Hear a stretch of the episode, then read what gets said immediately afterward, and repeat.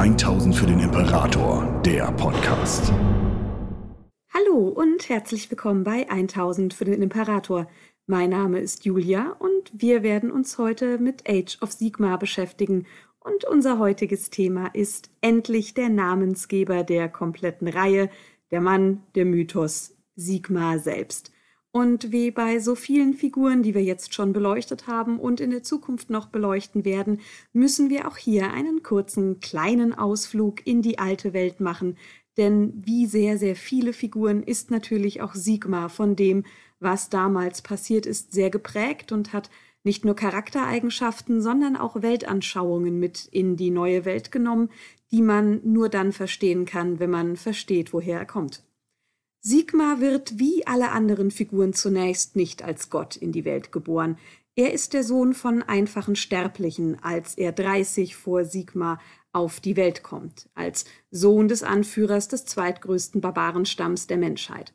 Und dort wächst er zu einem geachteten und gefürchteten Krieger heran, und er ist vor allem natürlich für seine Kampfkraft und dafür bekannt, dass er jene Feinde, die er herausfordert, auch niederstrecken kann, aber Sigmar ist auch für sein Temperament bekannt, dafür, dass man, wenn man ihn verletzt in seinem Stolz und seiner Ehre, man damit rechnen muss, eine relativ harte, oftmals auch gewalttätige Reaktion zu erfahren. Und so verletzt er schließlich aufgrund von verletztem Stolz einen Freund so schwer, dass er dessen Arm bricht und erhält als Reaktion eine Lektion seines Vaters, die er den Rest seines Lebens nicht mehr vergessen wird und die seinen Weg auch für immer bestimmt, denn er sagt ihm, dass Sigmar seine gewaltige Kraft für jene einsetzen soll, die Gutes tun, die aber zu schwach sind, um für sich selbst zu streiten.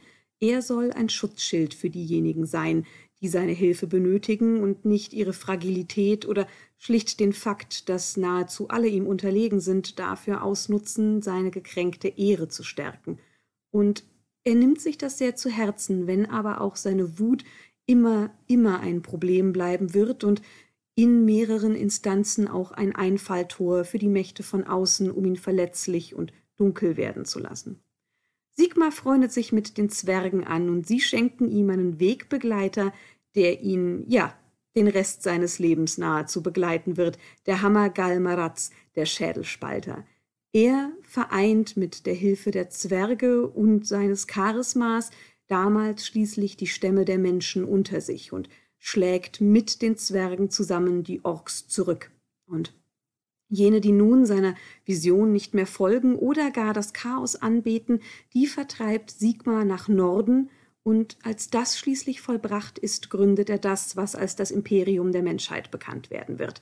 Im ersten Jahr nach Sigmar salbt man ihn zum Imperator selbst und nun blickt er zufrieden auf etwas, das zwar noch in den Kinderschuhen steckt, aber eine Vision aus seiner frühen Jugend ist. Denn das Imperium ist eine Idee, die in ihm sehr, sehr, sehr früh reift.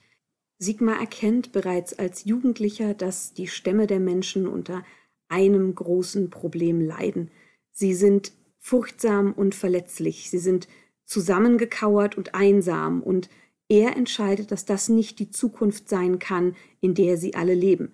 Er sieht, dass sie von Eifersucht, Ehrgeiz und Misstrauen getrieben werden und dass es das ist, was sie klein hält und auch immer klein halten wird, wenn nicht irgendjemand einstehen und das ändern wird.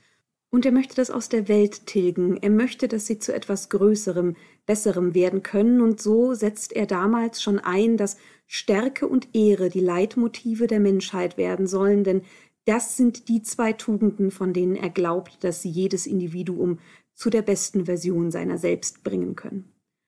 Und so wächst das Imperium und es gedeiht, widersetzt sich erfolgreich jenen, die versuchen, es in den Staub zu treten, und Sigmar selbst schlägt erfolgreiche Schlacht um erfolgreiche Schlacht gegen immer größere Gegner, die nicht nur versuchen, seinen Leib anzugehen, sondern die auch über Zauber, Magie und Artefakte beginnen, sich in seine Seele zu weben, immer in dem Versuch, den großen Imperator in die Knie zu zwingen.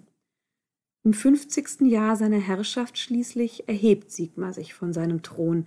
Er nimmt die Krone ab und seinen Hammer auf, und dann wandert er einmal durch sein Imperium und betrachtet das Werk, das er vollbracht hat, und auf das, was er blickt, ist etwas Gutes. Es ist ein vereintes Imperium, das zwar Feinde an jeden Ecken und Enden der Welt erblickt, aber es kann sich gegen alle Feinde zur Wehr setzen. Es gibt nichts mehr in der Welt, was sein Werk noch gefährden kann, und so erkennt er, dass seine Schöpfung längst größer geworden ist als er selbst. Das, was er in die Welt gebracht hat, lebt in den Herzen und den Seelen der Menschen, und sie sind durch das, was er sie gelehrt hat, auch längst in der Lage, das zu beschützen. Er selbst hat aus seiner Sicht keinen Anspruch mehr auf das, was er dort geschaffen hat, und geht nun davon aus, dass jemand anderes sich darum kümmern wird. Es wird einen neuen Imperator brauchen, jemanden, dem nachfolgt, und dann jemand, der diesem Mann nachfolgt. Sigmar will keine Dynastie für sich selbst gründen. Er will das, was er geschaffen hat, jenen überlassen, für die er es einst geschaffen hat. Und so steigt er in das Pantheon der Götter auf, um dort Ruhe zu finden. Zumindest ist es das, was die Menschen sich erzählen, nachdem ihr Imperator von einem Tag auf den anderen verschwindet. Was aber offensichtlich passiert ist, ist, dass seine Seele im Mahlstrom der Magie gefangen genommen wird. Wie, das wird niemals erzählt. Aber was wichtig ist, ist, dass sie in den letzten Tagen der alten Welt daraus entkommen kann. Denn der Mahlstrom selbst wird zerstört und Sigmar hört den Ruf seines Nachfolgers – auch wenn es Äonen nach seinem eigenen Ableben ist, und so fährt er in den Körper des sterbenden Imperators Karl Franz selbst ein, der im Sterben nach dem Gottkönig gerufen hatte. Karl Franz wurde niedergestreckt von einem Diener Nörgels, der die Stadt eingenommen hatte, und der Gottimperator kann im Körper dieses Imperators nun auferstehen und besiegt auch den Feind selbst, aber diese Rückkehr kann die Welt die Wahr nicht mehr retten. Das Letzte, woran Sigmar sich nach dem Sieg gegen die Nörgeldiener erinnert, ist, dass sein Bewusstsein trotz allem schwindet und die Welt, die er so sehr geliebt hat, und das Imperium, das er so sehr geliebt hat, zerbricht und nur er bleibt übrig. Er und der metallene Kern der Welt, an den er sich nun klammert und mit dem er zusammen durch die Einsamkeit des Äthers rauscht. Es sind der Mann, der sich nie von irgendetwas hat zurückschrecken lassen und ein schimmernder Kern aus Sigmarit, ein untrennbar verbundenes, leuchtendes Bollwerk, das schließlich die Aufmerksamkeit eines Großdrachens auf sich zieht. Drakotin findet das im Äther und ist von dem Glanz so fasziniert, dass er dem Kometen hinterherjagt, und eigentlich möchte er ihn fangen für sich selbst, um ihn irgendwo aufhängen zu können und dessen Schönheit weiter bewundern zu können, aber dann erkennt er, dass an diesem glänzenden, rauschenden Ding ein Mensch hängt. Ein Gott, er weiß es nicht genau, aber er erkennt eine verwandte Seele in Sigmar und belebt ihn mit einem Flammenstoß erneut. Sigmar, zurück im Bewusstsein, bedankt sich überschwänglich und tauscht nun Geschenke gegen Wissen des Drachen, und dieser führt ihn zu den Sternenbrücken und den kristallinen Durchgängen, die du zu den acht Reichen der Sterblichen führen, und so ist Sigmar der allererste, der einen Fuß in die achte Reiche der Sterblichen setzt und der nun das beginnen wird, was später als das Zeitalter der Mythen bekannt wird. Er bereist alle acht Reiche, bewundert das, was er findet und spürt auch, dass er vom Land selbst direkt als Gott anerkannt wird. Denn das, was in die Reiche gefallen ist von der Welt, die war, trägt zum Teil immer noch seine Symbole und die neue Schöpfung erkennt seine Größe und seine Seele. Und er, der immer noch Galmaraz, den unerschütterlichen Hammer bei sich trägt, macht sich nun auch in diesen Reichen einen Namen und bald singt die Welt von seinen Heldentaten. Er bezwingt Bestien wie Hydrogor, der die Türen von Scheisch bewacht und stellt sich selbst Weltenbestien entgegen, die ihm und seinem Hammer nichts entgegenzusetzen haben. Ganz besonders aber liebt er Asir, das Reich des Himmels, dort, wo er als erstes in die Welt getreten ist. Und dort findet er menschliche Stämme, in welchen er das Feuer der Zivilisation entfacht. Und natürlich nutzt er sein Wissen aus der Zeit der Gründung des Imperiums. Das, was er schon einmal geschafft hat, will er nun auch in dieser Welt vollbringen. Und als er sieht, wie gut sein Einfluss diesen Menschen tut und wie gut es ihm auch selbst damit geht, erneut nützlich zu sein und sein Licht in die Welt tragen zu können, da schwört er, dass er dieses Licht auch in die anderen Reiche der Sterblichen bringen möchte. Er bringt die Menschen, die ihm folgen, dazu, das Reich Asir als solches zu gründen. dort Städte zu bauen und er lässt das erste Fundament angeblich dort errichten, wo er das Reich das erste Mal betreten hat. Sie nennen es Asirheim, und die wundervolle Stadt, die dort wächst, wird nun getaucht in das Licht von Malus, dem Kern der Welt, die war, von dem Sigmar niemals ablassen konnte. Vor allem aber findet er nun auch weitere verwandte Seelen, die so sind wie er und die er nun zusammenruft, wie er einst die Stämme der Menschen vereint hat und Sigmar gründet das Pantheon der Ordnung, um die Welt, die sie alle neu gefunden haben und in der sie alle eine neue Chance erhalten haben, in Zivilisation und Frieden in ein Paradies zu verwandeln. Und dieser Plan ist so groß und wichtig für ihn, dass er selbst jenen, die einst seine Feinde waren und denen er im Krieg gegenüberstand, seine Hand in Freundschaft reicht so wird Nagash, den er eigentlich einst so vernichtet hat, dass dessen physische Form zerfiel und Nagash Jahrhunderte brauchte, um sich erneut zusammenzusetzen, von ihm als Gott der Toten anerkannt wird. Er sammelt Malarion und Morathi, Teklus und Tyrion, Grungni und Gorka Morka und Alariel. Und jedes der acht Reiche, die er auf seinen Wanderungen gefunden hat, bekommt einen Beschützer, der dorthin am besten passt oder den er dort auch gefunden hat, weil die Reiche ihn bereits vorher zu sich gerufen haben. Und sie alle werden zu einer Gottfigur, die über das jeweilige Reich wachen sollen, bis auf Morathi.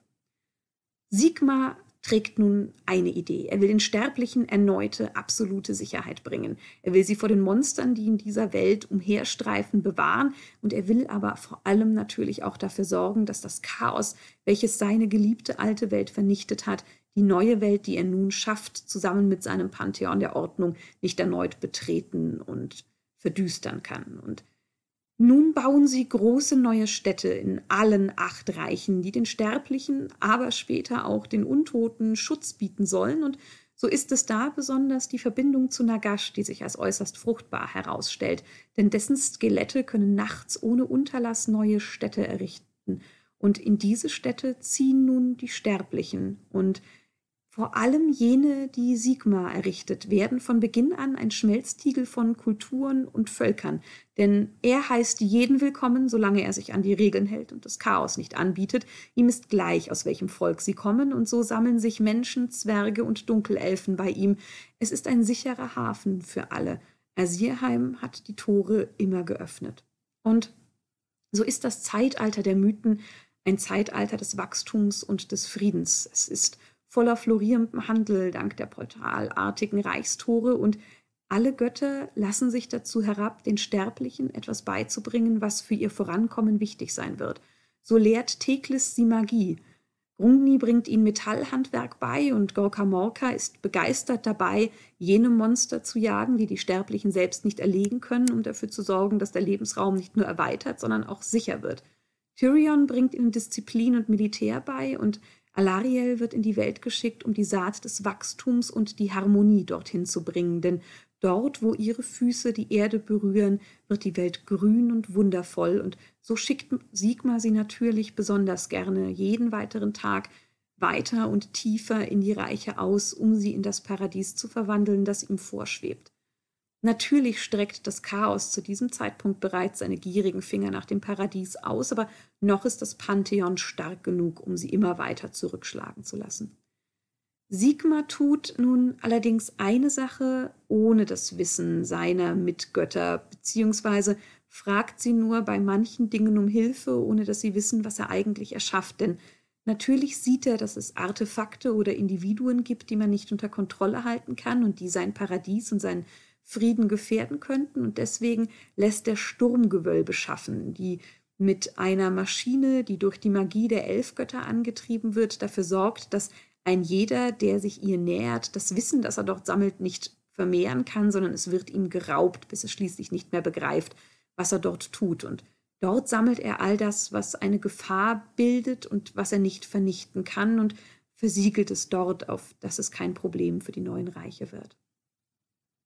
Das Chaos versucht immer weiter einzubrechen. Es kommen weitere Versuche und schließlich ist Korn ähm, erfolgreich in den Ländern des Feuers. Er schafft dort eine dämonische Invasion in die Brachländer selbst.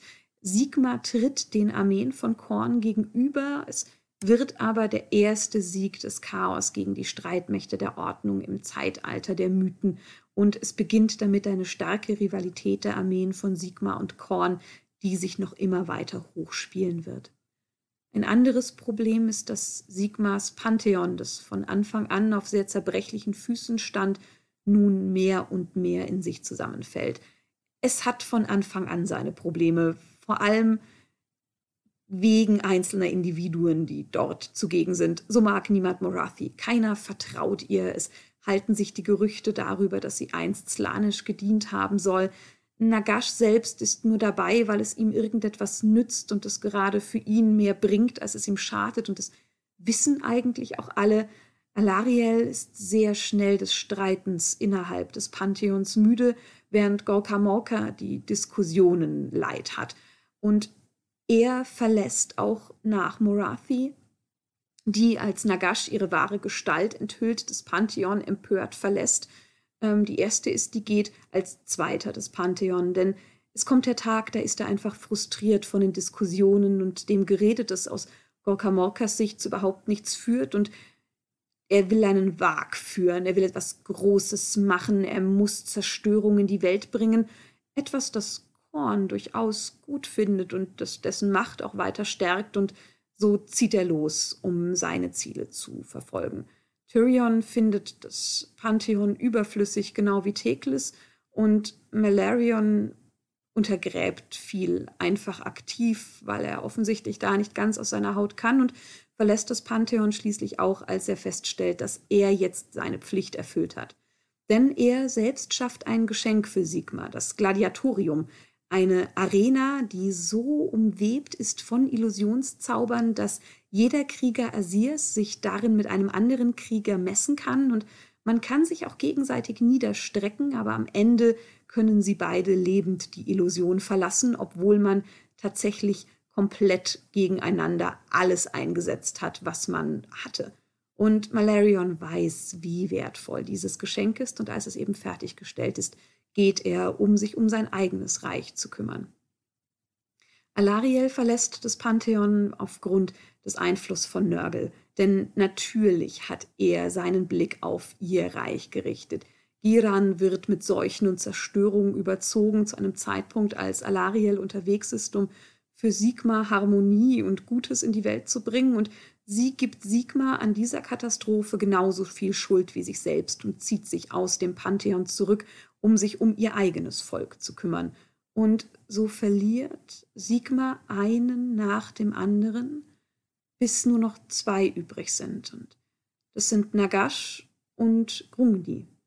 Nagash verlässt das Pantheon, weil die Unterwelt attackiert wird und er Shaiish schützen muss. Er ist vor allem auch dann wirklich wütend auf Sigmar, denn obwohl sein Bündnispartner immer sehr viel einfordert, wird Sigmar niemals helfen wenn das Chaos sich gegen Shaiish wendet und das vergisst Nagash ihm nie. Und so bleibt also nur noch Grungni und dieser ist durch seine Schuld immer noch an Sigmar gebunden, was er sehr, sehr ernst nimmt, denn er wurde damals von ihm befreit und bleibt also an seiner Seite und arbeitet so lange an den Zielen Asirs, bis er seine Schuld schließlich eigentlich schon dreifach beglichen hat. Er ist es, der das Sigmar Bulum errichtet, das, was den Kern der Welt, die war, beschützt und er schafft den Amboss der Apotheose und den Schmelztiegel der Neuschmiedung, große Artefakte aus dem Nichts heraus, und dabei ist er so angestrengt, dass aus seinem Atem selbst das arkane Äthergold wird, das seinem Volk später so viel helfen wird. Seinem Volk, dem er ein ständiger, abwesender Gott ist, auf dessen Gebete er nicht hört und dessen Volk am Ende wütend auf ihn sein wird. Sie haben keine andere Chance, vor dem Chaos zu fliehen, als in die Himmelsstätte Sigmars zu gehen und schließlich zerbricht das Herz des Zwergengotts an seinen Schuldgefühlen. Er hat zu lange das Flehen seines Volks ignoriert und nun ist es zu spät. Er kann nicht mehr zu ihm sprechen und die Wunden in seinem Herz sind so groß, dass er nicht damit umzugehen weiß. Und so übergibt er seine Pflicht an sechs Schmiede, die er für Sigmar selbst gesammelt hat, und dann verschwindet er einfach aus der Geschichte. Bis heute weiß niemand, wo er hingeht, um vielleicht wieder zu dem zu werden, der er einst war, um eines Tages zurückzukehren, um seinem Volk das zu geben, was sie von ihm wollen. Und so versucht Sigmar das Chaos zurückzuhalten. Er versucht auch seine Bündnispartner immer noch zu halten, obwohl er wahrscheinlich schon längst weiß, dass die Zeit des Pantheons der Ordnung vorbei ist. Jetzt ist er aber vor allem damit beschäftigt, das einfallende Chaos aufzuhalten. Zu Beginn ist er immer noch davon überzeugt, dass er das kann, denn dort, wo er und sein Hammer Galmaratz auftauchen, gewinnt Sigmar jede Schlacht. Er muss nur jedoch sehr schnell erkennen, dass auch er nicht überall sein kann. Dort, wo er siegt, mag er den Sieg davongetragen haben, aber dafür gibt es acht, neun, zehn, elf, zwölf zahllose andere Orte, an denen das Chaos siegt und niemand mehr am Leben ist. Und so sucht er aber dennoch weiter die Teile des Reiches auf, wo verloren wurde und versucht sie zurückzuerobern, eins ums andere Mal. Und egal, was das Chaos ihm entgegenwirft, Sigmar kann es tatsächlich auch erschlagen. Selbst die Tetrarchen der Zerstörung, jene Dämonenkönige, die die Armeen der Chaosdämonen anführen, kann er niederschlagen. Er zerbricht ihre Leiber und ihre Zauber, wenn sie dumm genug sind, sich ihm im Zweikampf zu stellen. Aber damit sammelt er sich mit jeder Schlacht, die er gewinnt und mit jedem Tetrarchen, den er schlägt, einen weiteren mächtigen Feind. Und da lauert jemand in den Schatten, der sie alle an seine Seite holt, aufpäppelt und ihren Hass auf Sigmar für sich nutzen will. Archeon, der Everchosen, ist auf den Plan getreten, und er sammelt sie und lässt dieses gewaltige Bündnis von Feinden des Sigmar, die er schließlich gesammelt hat, in der Schlacht des brennenden Himmels auf die Welt los. Archeon trifft auf ein Heer aus Asir an den Allpunkten, diesen acht gewaltigen Toren, an welchen ganze Armeen den Übergang in die jeweiligen Reiche übertreten können. Und natürlich ist es ein Knotenpunkt, den die Horden des Chaos unbedingt für sich gewinnen wollen, während Sigmar und dessen Verbündete sie natürlich auf gar keinen Fall an das Chaos verlieren möchten. Aber Archaon ist vor dem Bündnis der Ordnung dort und seine Magier schaffen es dort, einen Riss zu errichten, der ein Portal in das Reich des Chaos selbst darstellt, und so strömen mit jeder Minute, die vergeht, mehr und mehr Dämonen in die Welt. Sigmar selbst sammelt als seine Armee die zwölf sterblichen Stämme von Belikos hinter sich, um dem zu trotzen, was man ihm entgegenwirft, und holt Verbündete von allen anderen zusammen. Und so hat er eine Armee aus Zwergen, Elf, Oruks und zum Zeitpunkt, als sie beginnen, auch noch lebenden Toten, denn jeder schickt einen kleinen Teil, den er entbehren kann. Und nun beginnen so gewaltige Schlachten, die so viele Leben fordern, dass in den Jahren, die danach kommen, jene, die magisch begabt sind und die Kunst des Sehens beherrschen, immer noch nichts anderes als Anzeichen des Todes sehen, wenn sie ihren Blick dorthin wenden. Es sind sieben Angriffe, die Sigmar insgesamt führt, und siebenmal wirft er die Diener des Chaos selbst zurück. Beim achten Mal nun tritt er an gegen die Tetrarchen der Zerstörung selbst, und als er selbst jene niederstrecken kann, ist es Archeon, der auftritt. Und Sigmar wirft Galmaratz auf ihn, um ihn niederzustrecken, ehe die Klinge, die der Everchosen führt, seinen Leib berühren kann, denn Sigmar weiß, dass das Schwert, das Archaon führt, einen Gott selbst töten kann und ihm damit gefährlich wird. Und das ist nun ein Fehler, den er auf ewig bereuen wird. Denn Zinch-Magier haben Illusionsmagie gewebt, die Sigmar nicht erkannt hat. Und diese Illusionsmagie sorgt dafür, dass sein Hammer nicht den echten Archeon trifft, sondern nur ein Spiegelbild und hinter diesem Spiegelbild ist der Riss, aus welchem die dämonischen Horden hervorquellen, und der Hammer geht für Sigmar ab diesem Zeitpunkt für immer verloren. Diese für Sigmar so wichtige Waffe stürzt durch Zeit und Raum. Sie hinterlässt Vernichtung dort, wo sie aufprallt, kann aber am Ende von nichts wirklich aufgehalten werden, bis es schließlich in Anvrok landet, dem Reich der Zwerge, angezogen von der Magie dieses Ortes. Vermutlich wenig verwunderlich, aber ab diesem Zeitpunkt bleibt der Hammer vor Sigmars Blick verborgen. Und es ist der Verlust dieser wichtigen Waffe, dieses, ja, Weggefährten, der ihn nie im Stich gelassen hat und mit dessen Hilfe er jeden niederstrecken konnte, egal wie mächtig der Feind war, der etwas in Sigmar zerbrechen lässt. Es ist das erste Mal, dass der Gottkönig echte Verzweiflung spürt, dass sich das in seiner Seele und seinem Herzen ausbreitet, einen Schmerz, der ihn lähmt, nun da die treue Waffe verschwunden ist. Und es ist nicht nur die treue Waffe, die ihn jetzt verlässt, und es ist nicht nur die Häme von Archeon, die über den kompletten Schlachtbereich niederhallt, als er sieht, wie der Gottkönig zu taumeln beginnt, sondern es ist jetzt auch der Moment, in dem Nagash Legionen ihn verraten. Nagash zieht sie zurück, es gibt hier nichts mehr zu gewinnen, so offensichtlich ist es für den Gott der Toten, und so verliert Sigmar auch noch einen wichtigen Bündnispartner. Und diese Verzweiflung und diese Wut wecken etwas in Sigmar, von dem er eigentlich glaubte, dass er es im Griff hatte, etwas, vor dem sein eigener Vater ihn vor Jahrtausenden doch gewarnt hatte, nämlich seine Wut, seine unbändige Wut davon geweckt, dass man ihm etwas weggenommen hat und ihn auch noch verraten hat. Und so tut er etwas Untypisches für ihn. Er lässt seine eigenen Leute im Stich. Sigmar, blind vor Wut, legt den Kriegeraspekt an und wütet durch Scheisch. Er will Nagash finden, denjenigen, der ihn im Stich gelassen hat, als er ihn am nötigsten gebraucht hat, aber er kann ihn nicht finden. Und so erschlägt er seine Offiziere dort, wo er sie finden kann, bis sich schließlich der Motarch der Nekropolen, Katakros, selbst sich ihm entgegenstellt, aber auch den kann er niederschlagen, denn selbst ohne seinen Hammer schafft er es immer noch, mächtiger zu sein als dieser Mortarch, und er nimmt ihn gefangen, weil er feststellen kann, dass er ihn nicht gänzlich vernichten kann, und er sperrt ihn in eines seiner Sturmgewölbe, was später Nagashs Wut auf Sigmar nur noch weiter anfachen wird, da der nun versteht, dass etwas gebaut wurde, ohne dass man ihm es erzählt hat. Und während Sigmar sich seiner Wut hingibt und in Scheiisch Vernichtung und Tod über die Untoten bringt, fallen seine Truppen unter den Klingen von Archeon und die Allpunkte fallen in die Hände des Chaos. Und so steht er nun da, der große Gottkönig, jeglicher Optionen beraubt, keine Rache konnte ihn befriedigen. Er hat jene, auf die er wütend ist, nicht strafen können. Er hat die Schlacht, die so wichtig ist, verloren. Und ja, der Hammer, der ihn immer begleitet hat, ist weg. Und so ist sein Herz, als die Rache schließlich verschwindet, nur noch voll von Verzweiflung und Trauer. Und er zieht sich in sein Reich zurück.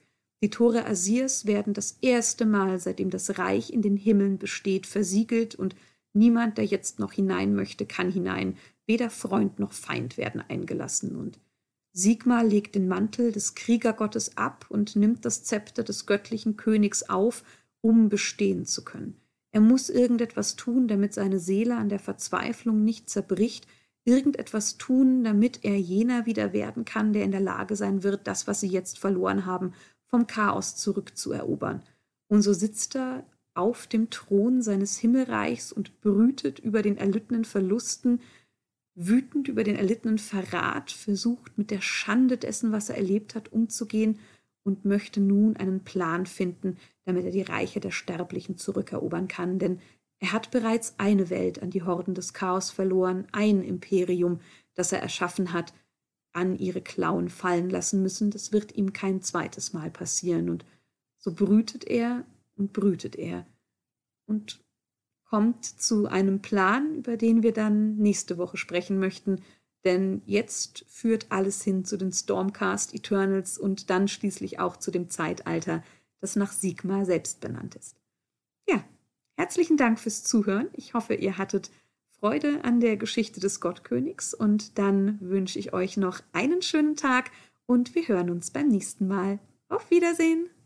1000 für den Imperator, der Podcast. Besucht uns auf YouTube für die neuesten Beiträge, Videos und Battle Reports. 1000 für den Imperator ist ein inoffizielles Fanprojekt und wird in keiner Weise von Games Workshop unterstützt.